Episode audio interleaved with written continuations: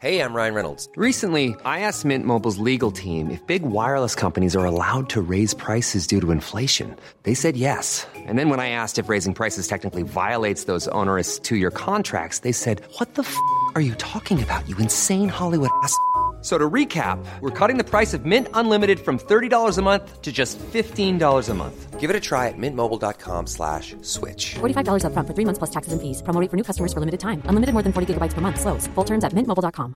Planning for your next trip? Elevate your travel style with Quince. Quince has all the jet-setting essentials you'll want for your next getaway, like European linen, premium luggage options, buttery soft Italian leather bags, and so much more. And it's all priced at 50 to 80% less than similar brands. Plus, Quince only works with factories that use safe and ethical manufacturing practices. Pack your bags with high-quality essentials you'll be wearing for vacations to come with Quince. Go to quince.com slash trip for free shipping and 365-day returns. Hey, I need you to pay close attention to this message. It is not an ad. This is about Canadaland and this is about you. You need to know that the news crisis is about to get a lot worse. You've heard about the layoffs. We're about to have news closures. And it's very likely that we're going to be seeing the defunding of the CBC. Where are you going to get your information from? What can you do about this? You can support Canadaland. We need you to. And so for this month and this month only, you can become a Canadaland supporter and get everything our supporters get for just $2 a month. That is an almost 80% discount. The clock is ticking on this. It disappears at the end of the month, and then we will not offer it. We need your support. We need to keep news coverage alive in Canada. Go right now to canadaland.com slash join. And thank you. This episode is brought to you by the Center for Addiction and Mental Health, CAMH. It's never an easy call with so many problems in the world to know where to direct the money that you donate when you want to help out in this world. But what I can tell you is that when you donate to CAMH, you're saving lives. We know about the opioid crisis, we know about the mental health crisis.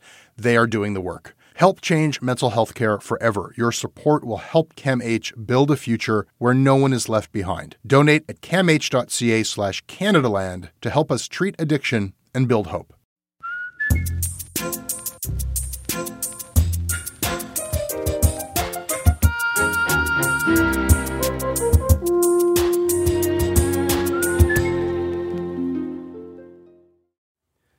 Science is wild. Take DNA. It lets you do a whole lot more than just find out who your ancestors were. Imagine using DNA to isolate and map sequences that accurately predict cuteness in babies. I'm looking at it right now. A detailed graph that is illustrating research in which DNA samples were taken in utero from 2,100 first trimester fetuses. The samples were then used to tell parents within 93% accuracy whether their babies would be born cute or downright unpleasant. Wait.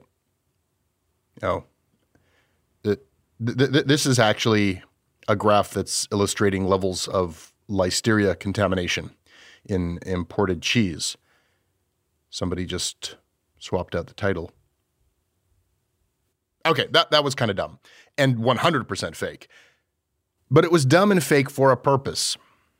Because the truth is, if somebody did falsify data, if in providing evidence to back up a big scientific claim, a scientist simply bullshit everyone by providing something that looked like evidence, would I be able to tell the difference? Would anyone in the general interest press? Or would we just assume that it must be the real deal because it came from science. And if it was fake, well, surely someone from science would have caught it, right? Turns out, no, not necessarily. Today, you're going to hear a story in which that dumb, made up scenario that I just described actually happened. A Canadian scientist was challenged to back up his claim that he could use DNA to distinguish between different strains of cannabis which would have been a pretty valuable thing to be able to do during the weed marketing gold rush. So, to prove it, he just took a graph of United States arrest data, changed the title, and put it in a presentation to say, Here, here's my evidence. He did a lot more than that. And he would have gotten away with it too, if not for some meddlesome researchers. This is a story that we found in the scientific press. Our senior producer, Sarah Lornyuk, has turned it into an audio story for you. Wait for it.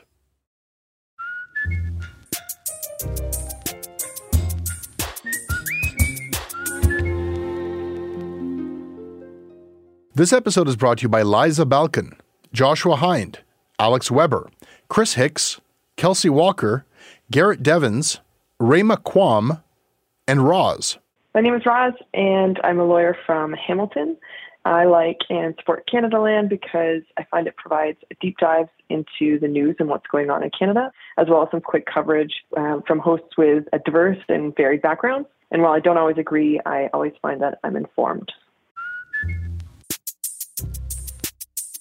It certainly surprised no one on the Canadaland team when I came to them with a pitch for this week's story from a geeky science magazine. Jesse's words, not mine. But you know what? I'll wear that nerd badge proudly, especially on days like today when I get a chance to tell you a story I found in one of those magazines that really made me go, whoa. More people need to hear that wild story. My name is Charles Piller, and I'm an investigative reporter for Science Magazine. That wild story was written by Charles, a journalist from Oakland, California, who dug up one hell of a scoop on the goings on at one Canadian university and with one professor in particular. And this story really has the potential to shake the foundations of trust in science in this country. But I'm getting ahead of myself here. This all starts with a botany professor at the University of Guelph named Stephen Newmaster. I think Newmaster is an exceptional character in a number of ways. He's uh, charismatic, articulate, charming. He's a guy who people naturally like and are drawn to. I've spent my life looking at plants, studying plants. I'm a classic botanist that crawls around in the woods, names new species of plants. Back in June, I was in the Amazon looking for a particular species. We had to go deep into Manaus, down a bunch of tributaries of the Amazon. This is the type of work that I do. Stephen Newmaster's star really rose in Canadian academia in 2013. And I know the idea of a star botanist might be new to you, but stay with me. In 2013, Newmaster published a research expose that was widely picked up by media outlets across Canada and the United States. He looked at 44 different types of herbal supplements and products, things like echinacea, St. John's wort, you know the stuff. And he wrote about how he used DNA barcoding technology to look at these products and what he found was that much of it was fake. When he first came out with his uh, very, very widely read article and widely acclaimed article on the testing of nutritional supplements in 2013, uh, it really gave the industry a black eye. And it led to uh, actions in New York State by the Attorney General there that uh, caused uh, large companies to pull their products off the shelves. This was a huge, huge problem for the nutritional supplement industry. And new at 5, Attorney General Eric Schneiderman is now asking four major retailers to stop selling certain supplements in New York State over labeling concerns. His office sent cease and desist letters today to GNC, Target, Walgreens, and Walmart. Schneiderman says their store brand herbal supplements either could not be verified to actually contain the labeled substance or were found to contain ingredients not listed on the labels. But the industry was desperate to save face. And with that, a new opportunity presented itself for Stephen Newmaster, who, as it turns out, happened to own a business specializing in the certification of herbal products. What was so interesting about it to me was that the herbal supplement companies, many of them said, okay, we're going to take this to heart. We're going to hire the person who's criticized us to help us become better. And so they hired Newmaster to do their testing and to certify their products, to give his figurative and literal seal of approval that was printed on the company's products, and then to sell those products with that seal of approval. This all changed how the nutritional supplement business operated, how things were tested and marketed. It turned it all on its head. But that was just the prelude to the story that Charles was telling. Earlier, I played a clip for you of Charles describing Stephen Newmaster, but I didn't play all of it. Let's hear that back for a second. I think Newmaster is an exceptional character in a number of ways. He's uh, charismatic, articulate, charming. He's a guy who people naturally like and are drawn to. He's also someone that our investigation found has a history of plagiarism, of exaggeration, fabulism, basically just making up stuff about what he's done and how important he is. Ah, there it is. All of a sudden, this story gets really meta. A professor accuses an unregulated industry of fraud, only to then be accused of fraud himself. And lo and behold, now we learn that the things that they were doing to make their products legit were based on an article that is now regarded as fraudulent and is under review by the journal that published it. The nutritional supplement article, published in BMC Medicine, now has at the top of it an editor's note that says, quote, Readers are alerted that concerns have been raised with respect to the reliability of the data presented in this article. End quote. This was the direct result of the digging done by Charles and a number of academics over the past few months and years. But the trail of breadcrumbs they followed suggests a continued pattern of behavior that has been left unchecked for years. Mister founded a nonprofit within the University of Guelph, the Natural Health Products Research Alliance, and it raised money from a variety of nutritional supplement companies whose products this organization would test and then certify as legitimate good products. And putting aside for a second the question about whether that testing was actually accurate or valuable in any way, one of the things that Newmaster did to promote this organization was listing his many august strategic partners, is the phrase he used. These included the U.S. Food and Drug Administration, U.S. Pharmacopoeia, the Canadian Food Inspection Agency, the Canadian National Research Council, and the American Botanical Council. So, hearing about all of these important agencies as being the strategic partners of Newmaster's group certainly would encourage donations and credit to the organization. Turns out none of those organizations had any defined relationship with Newmaster's organization. None. And so the question is how does he continue to just put out this information that is exaggerating, apparently making stuff up, uh, borrowing from other people, plagiarizing over and over and over again, and for over a period of years with no one doing anything about it. No, either no one noticing or no one feeling like they could do anything about it. Um, t- to me, that seemed a, a very strange part of it until, of course, Ken Thompson, I think, quite courageously spoke up and started to ask serious questions about Newmaster's work and his own uh, writing um, with Newmaster and how that went for him. So, my name is Ken Thompson. I'm a postdoctoral researcher at Stanford University.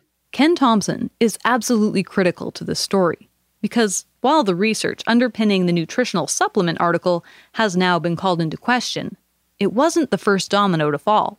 Yeah, so Stephen Newmaster, so he's a professor at the University of Guelph, has been for over 20 years, and he was my research supervisor for one of my major undergraduate projects back in 2013 2014. His research started with an interest in DNA barcoding, technology that one particular botany professor was an expert in. So I was assigned as a part of my undergraduate uh, degree program to complete a research project in Stephen Newmaster's lab. And his research at the time focused a lot on the technology of DNA barcoding, which is a technique or a technology that allows researchers to use a small bit of DNA to figure out what species an organism is. It's kind of like barcodes at a supermarket. You know, the cashier will scan the barcode and it'll say, okay, you know, this is this particular product. So what we wanted to do for our project and the, the data that Steve gave me was trying to figure out if you can use DNA barcoding to quickly, cheaply, and accurately identify the plant species that live in a particular plot of forest. This research, if it proved to be effective, could save so much valuable time and money in data collection. Typically, what's done for environmental monitoring projects or other projects where the types of plants in an area needs to be understood is that experts will go out and canvass a plot of land over time. It's expensive, painstaking, and time consuming to hire experts to do this. So, what if you could hire just anyone to go out and collect samples and then researchers could scan them in a lab instead? You just say, collect everything that looks different, uh, sequence it, and then tell us what's there. And so Steve gave me this data set that was from a study he claimed. And then over the next year, we worked together and I, I published it in the journal Biodiversity and Conservation. Um, and haven't really worked with or talked with Steve since. The research concluded that DNA barcoding was far more effective at identifying plants in a plot of land, finding vastly more species than relying on human identification alone. And it cost 37% less to do it. It was Ken Thompson's first piece of published research, a start to a career that's then taken him across Canada and now to Stanford University. Over time, sort of throughout my uh, my master's and my PhD, I started to work more with genetic data, and then I started to think more and more about that data set that Steve had given me in the past, and it seemed a little bit too clean to me. What does he mean by that? Too clean? Basically, the barcode data showed more than it should have been able to. Barcoding, for example, shouldn't be able to differentiate between different species of willows.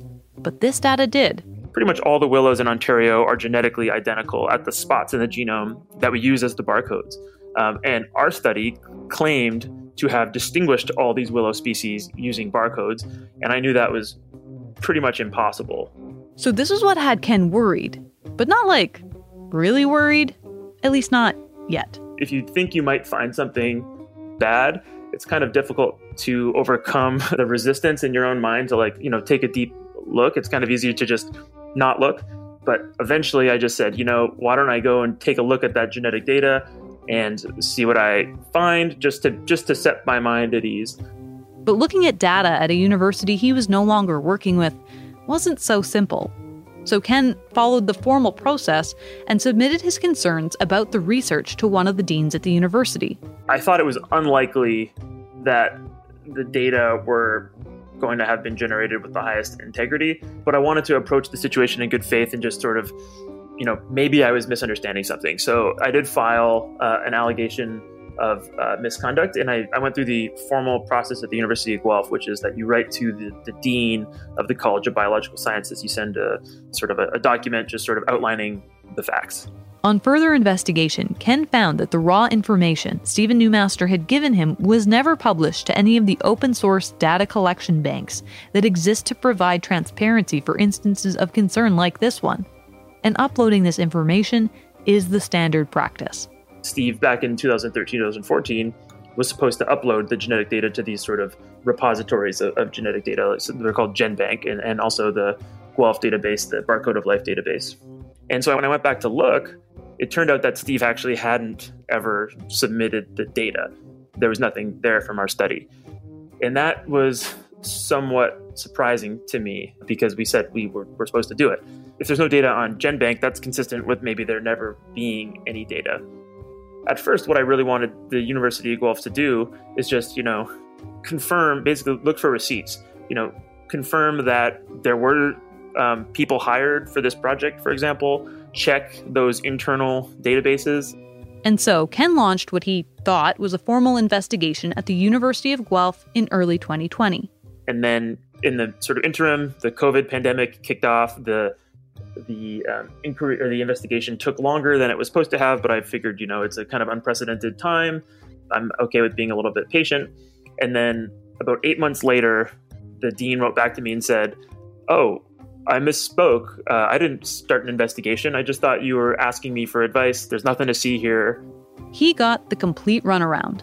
And so Ken, at this point, felt kind of helpless to actually have his concerns investigated. I collected additional evidence and I sent it, and, and, then they said nope. And I collected additional evidence and I sent it, and they said nope. Um, and this happened three or four times. Then I eventually tried to get the journal to investigate, and they said, you know what, we're just going to defer to what the university did. But at the same time, Ken was going through some inner turmoil about this. What would it mean if he had his own research retracted? And honestly, hadn't he done enough? He'd brought it up with the school. Did he need to do more? First of all, you know, I worked hard on this paper and it was fraudulent and I was worried about my own reputation. You know, I, I, think what the University of Guelph did, which was all these senior administrators and deans sort of telling me that everything I was showing them was not even close to anything that they would re- investigate for research misconduct, made me have a lot of self doubt about my own ability to evaluate this thing. Um, and so, you know, I was feeling pretty nervous and pretty low at the time that I filed the allegation. But I just, I just felt that I wasn't convinced that they did a thorough job investigating my complaints, and I just felt, you know, I think there's something here. And the more time passed, the more Ken poked around, and the more sure he became that he was onto something. So he went public. Not by talking to a reporter, at least not initially. No, he posted to a popular academic ecology blog. And from there, it got the attention of others in the field. One of the most important developments, um, especially to my own, you know, psychology and my morale, was that within about 24 hours of me posting that blog post on this EcoEvo Evo Eco website, Paul Hébert, who's a professor at the University of Guelph, you know, member of Order of Canada, and perhaps most importantly, essentially the, the guy who's really pioneered DNA barcoding and built this whole research institute at the University of Guelph, posted a public comment in response to me saying, you know, I think this guy's concerns are legitimate.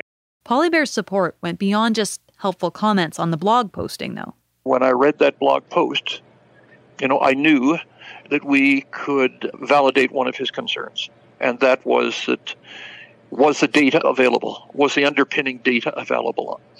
And I say that because the paper indicated the data, the sequence data, had been collected in the research center that I oversee. And our records indicated that we had not gathered any such data. And secondly, I checked with the lead of my informatics unit, who confirmed there had been no data deposited in the Barcode of Life data system, I was very concerned that the data did not exist. And so Paul Hébert was now joining Ken Thompson in the quest to dig deeper. More on this after the break. This episode is sponsored by BetterHelp. Uh, it's amazing the things that we tell ourselves to talk ourselves out of getting help. Anybody who's actually gotten help knows that the process of getting things off your chest, of taking your stressors, your problems, and just like not letting them be bottled up, working through just conveying them to somebody, half of the battle is just doing that. You unburden yourself. And you know what? If you have a real mental health professional, no, they don't have magic bullets or magic words that make it all go away but often they can help you see things a little bit differently and guide you to strategies or tools or to a new perspective that actually does help. As the largest online therapy provider in the world, BetterHelp can provide access to mental health professionals with a wide variety of expertise in mental health. Because you listen to this podcast, you get 10% off of your first month at betterhelp.com slash Canadaland. That's betterhelp.com slash Canadaland. This episode is brought to you by the Center for Addiction and Mental Health, CAMH. We hear a lot about the opioid crisis. We talk a lot about the mental health crisis. These are serious problems. These problems affect us all. They've affected my life and my community. They are not intractable problems. I don't know what's going to solve them on a policy level, but day to day, helping people, that's what CAMH does. They do it on the ground when people need help, and they do it through research. The team at CAMH gave our team a tour of their facilities, and we were really just blown away by the incredible, heroic work that they're doing every day. They treat everyone with dignity, and their research is seeking and finding real solutions for everyone around the world. Help change mental health care forever. Your support will help CAMH build a future where no one is left behind.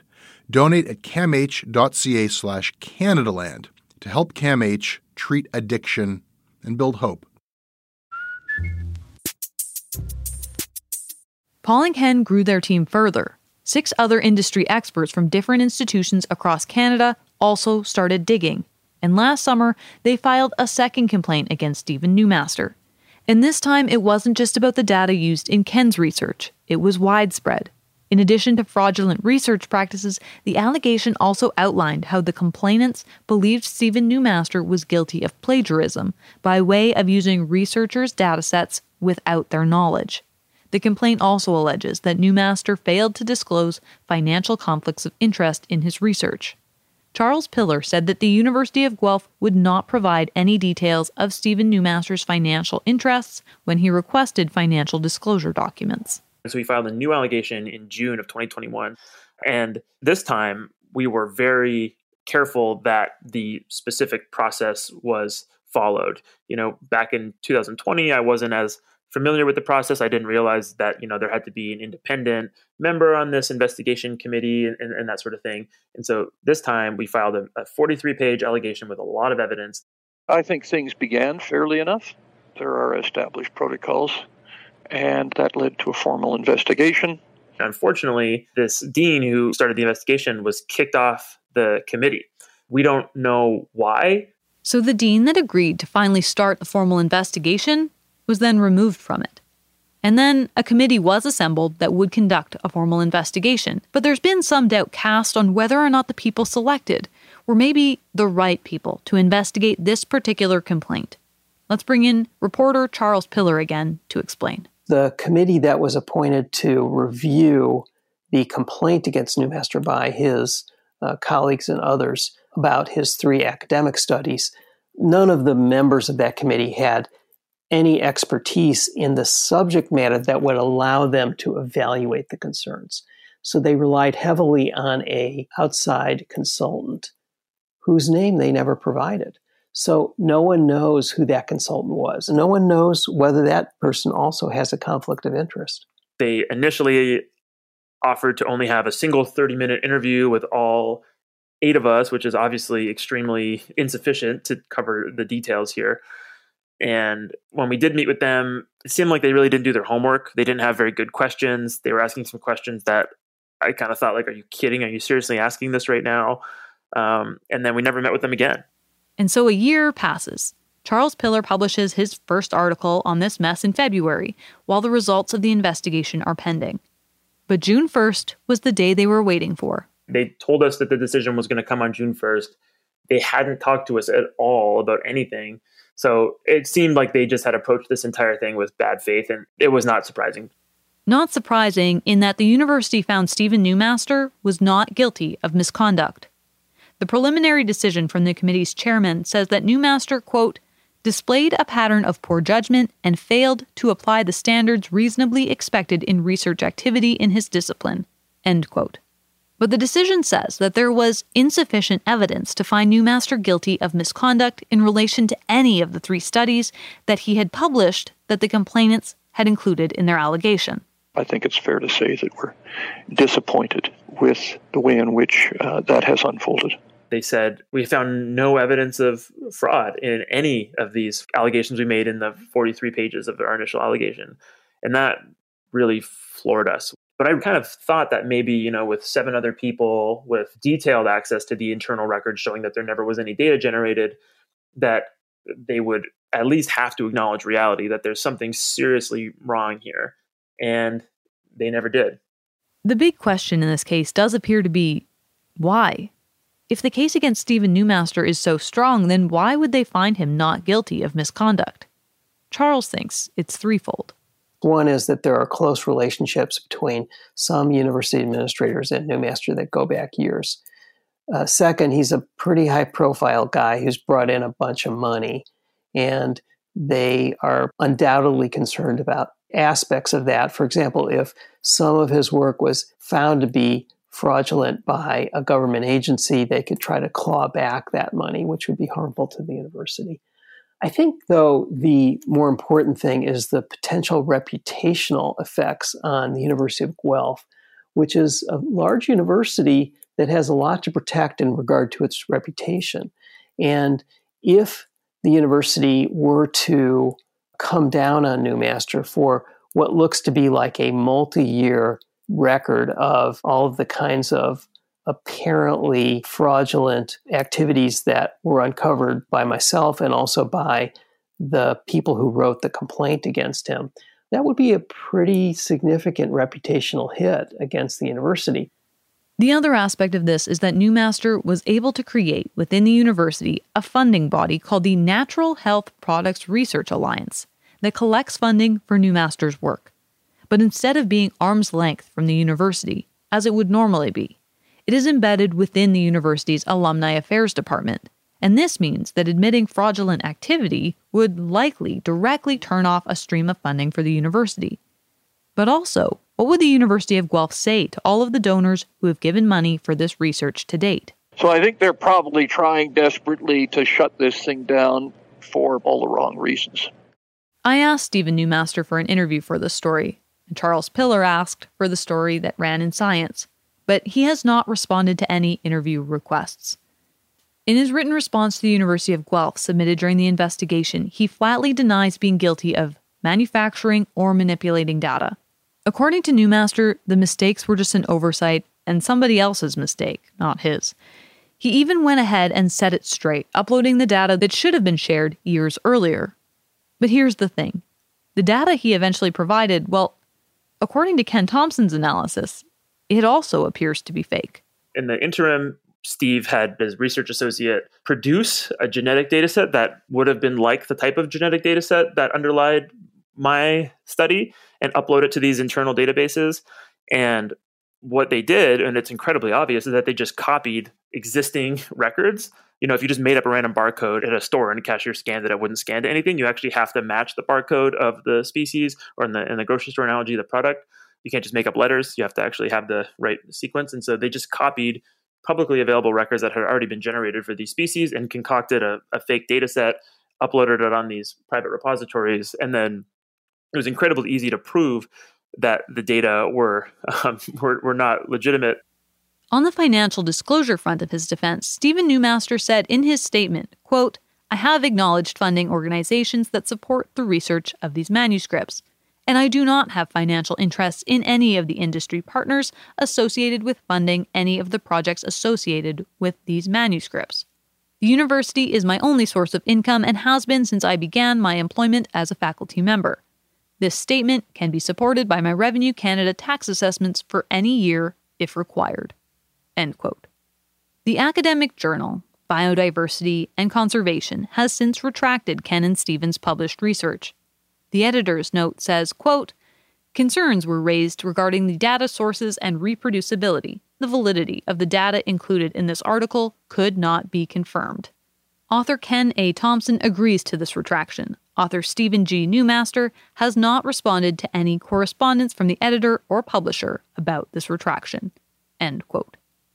But ultimately, this pattern didn't stop with the three papers that were detailed in the formal complaint to the University of Guelph. Charles Piller spent months digging and found so much more. In a radio interview during COVID, he described his work sequencing the genome of SARS CoV 2, the virus that causes COVID 19, several months before it was discovered. So you said you were called in last fall. So a year ago, this is before we knew about uh, the current coronavirus, uh, COVID 19. So you were doing something for all coronaviruses? No, this is specific for COVID 19. So the, much of, of the world already knew about corona infections that were starting to take off in China on the mainland. I thought we only heard about them in December at the earliest. No, there's, well, that would be hitting public news, but in the scientific community, we are already sequencing samples, blood samples, saliva samples. And so, in other words, an impossibility. And this is the sort of seemingly cavalier messaging that he often engaged in, where he would display other people's work as his own, sometimes even displaying information that was not in any way related to his own work or the subject matter of his speaking engagement, and yet describing it as his own work. It's something Newmaster did before, Piller says, when he broke into another hot botanical market, the cannabis business. Some years back, he had ventured forth into the world of cannabis authentication, which was becoming a big business at that time. And he basically took images from other scientific analyses one involving different types of ginseng, and displayed it in one of his speeches as an example of his own work detecting different strains of cannabis. As you can see, each one of these dots down in the ordination represents multiple samples that we purchased. So we, we spent a fair amount of money on this. We have a good budget. And we then classified the metabolites. So if you look at the bottom at the PC ordination, the first thing to understand these ordinations is that two dots that are close together have metabolomic profiles that are similar. So think of it as a similarity matrix. So it's it wasn't even cannabis, and I think an even more bizarre example of that is that he was trying to make a name for himself as a expert in distinguishing between different strains of cannabis. So this is a way of manufacturers uh, authenticating the claims they make for the different products that they're selling in the cannabis realm. And so he was describing an experiment he did where he tested three different strains of cannabis uh, using a, a machine called a nuclear magnetic resonance imager. And then he showed a chart that was meant to show the similarities within each strain so that companies could say, look, we tested in this way and we authenticated these strains in this way. And you can see on my chart this experiment we did that shows how closely the different strains align to each other and are distinguished from each other. As you heard, Newmaster previously displayed ginseng DNA to illustrate his claims about cannabis. But on this other occasion, he went even further afield. This very official looking chart he used wasn't data from the botanical world at all. The chart he showed, not only was it not cannabis, not only was it not even a plant, it was arrest records in the 50 US states. So you got to ask yourself what is a, a scientist thinking when he takes a chart that's easily findable online of arrest records by police in the 50 US states and describes it as his own experiment distinguishing between cannabis strains? It's just a chart that shows colored dots. And to the naive observer, you're thinking, wow, this guy, he is really amazing. He did this elaborate experiment to prove that you can clearly distinguish between cannabis strains using this scientific method. Uh, in fact, it was utterly phony, as we were able to prove in our investigation. So, this is part of the litany of examples that we found involving apparent plagiarism, fabulism, making up aspects of his scientific record, making up aspects of his record, including being a fellow at a particular institute in Australia, making up the size of his grants to seem more impressive, saying he got an enormous amount of money from a Canadian research agency. And in fact, it was a tiny fraction of the amount that he stated according to the agency's own records. Sometimes this became so I, I, laugh a little bit, and pardon me for that, but it, it's hard not to when you see the brazen quality of some examples of things that we found. This is a case where it's very clear to me that the processes that we use to evaluate accusations of scientific misconduct in Canada are insufficient. And that gets to the crux of the issue here for Charles Piller, for Paul Hébert, and for the guy who started this all, Ken Thompson. The case of alleged misconduct against Stephen Newmaster is one thing, but they are all far more concerned with what they've witnessed in the investigation and what it means for trust in scientific research in Canada. I wasn't convinced that I was wrong. You know, people often say something to the tune of trust the science and things like this. And I think it's important to note, you know, science works. Like the methods that we're using to evaluate data fabrication are scientific methods, right? They're falsifiable. We have hypotheses, you know, if this data is real, this should be what we'll see. If data is not real, this is what we should see. And it's really the administration, so not non-scientists who are standing in the way of science being sort of this own self-correcting process. And so I think trust in science should be very high, but the way that we're investigating scientific misconduct in Canada, there's this political step that we have to go through involving these university administrators. And that is preventing the scientific method from really reaching completion. They're sort of just stopping it. And that's pretty problematic. Anytime society's trust in the scientific process is shattered, it tends to resurface at moments like this when human health, human values are at risk. And so everyone, you know, every time you see a car uh, speed through a, a red light, uh, you know, unless there's some penalty imposed on that, society begins to distrust the fact that we're taking care of the system. Uh, the standards are evolving. So Denmark first in 2017, uh, Sweden in 2020 recognized that universities, research institutions cannot effectively investigate themselves. There's too much uh, conflict of interests. And so they moved to establish national offices for research integrity and, and move the investigations out of the research uh, institutes. And I think that's what uh, I would really like to see in Canada. It, it's what's required to, to maximize societal trust. I mean, our mission is to a- advance understanding of our world, and you can't do that if individuals working within that system are fabricating data. There's an expression of follow the science that has become more and more popular. Uh, but you need to make sure that the science is accurate.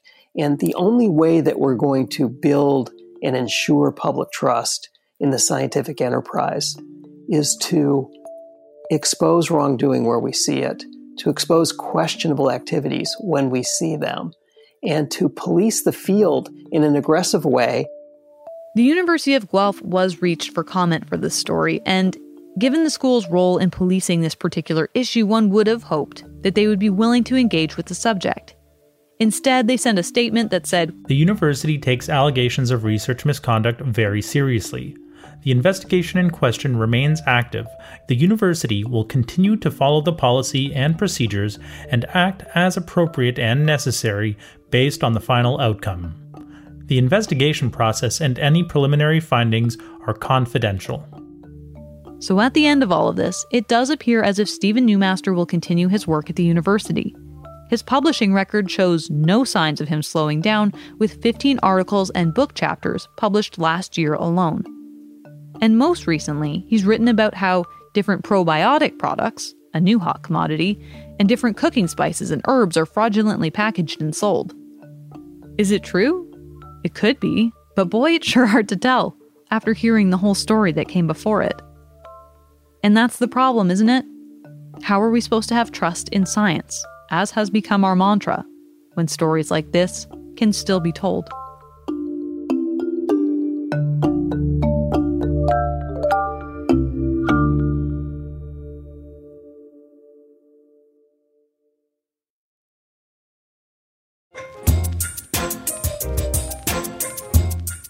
That is your Canadaland episode. If you like it, please support us. Click the link on the show notes. Go to canadaland.com slash join and get some merch from us. Get ad-free podcasts. Get our thanks and appreciation. You can email me at jesse at canadaland.com. I read everything you send. We're on Twitter at Canadaland. Our website is canadaland.com. New episode of Commons going up this week. Make sure you catch that.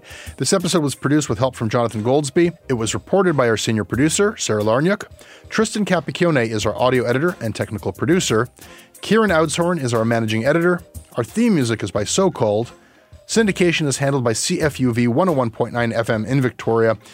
Visit them online at cfuv.ca.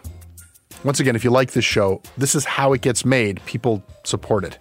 Click on the link in the show notes. You can sign up in minutes. It's really easy and it's like five bucks a month to get in. Or go and have a look on our website, canadaland.com slash join.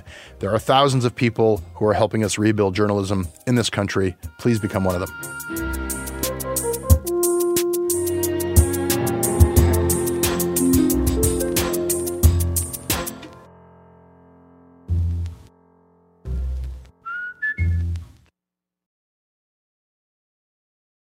Hey, I need you to pay close attention to this message. It is not an ad.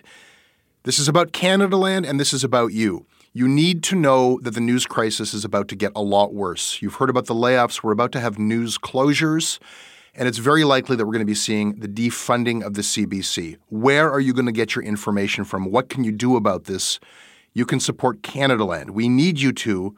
And so for this month and this month only, you can become a Canadaland supporter and get everything our supporters get for just $2 a month. That is an almost 80% discount. The clock is ticking on this. It disappears at the end of the month, and then we will not offer it. We need your support. We need to keep news coverage alive in Canada. Go right now to canadaland.com slash join. And thank you. A couple of years ago, a cop was shot dead on a deserted pier in the tiny nation of Belize. The only other person there that night was a frightened young woman, found covered in blood. By all appearances, it was an open and shut case. But not in Belize, where this woman was connected to a mysterious billionaire who basically runs the place. Justice will not be served in this case. She's gonna get away with it. Or will she? White Devil, a Campside Media original. Listen wherever you get your podcasts.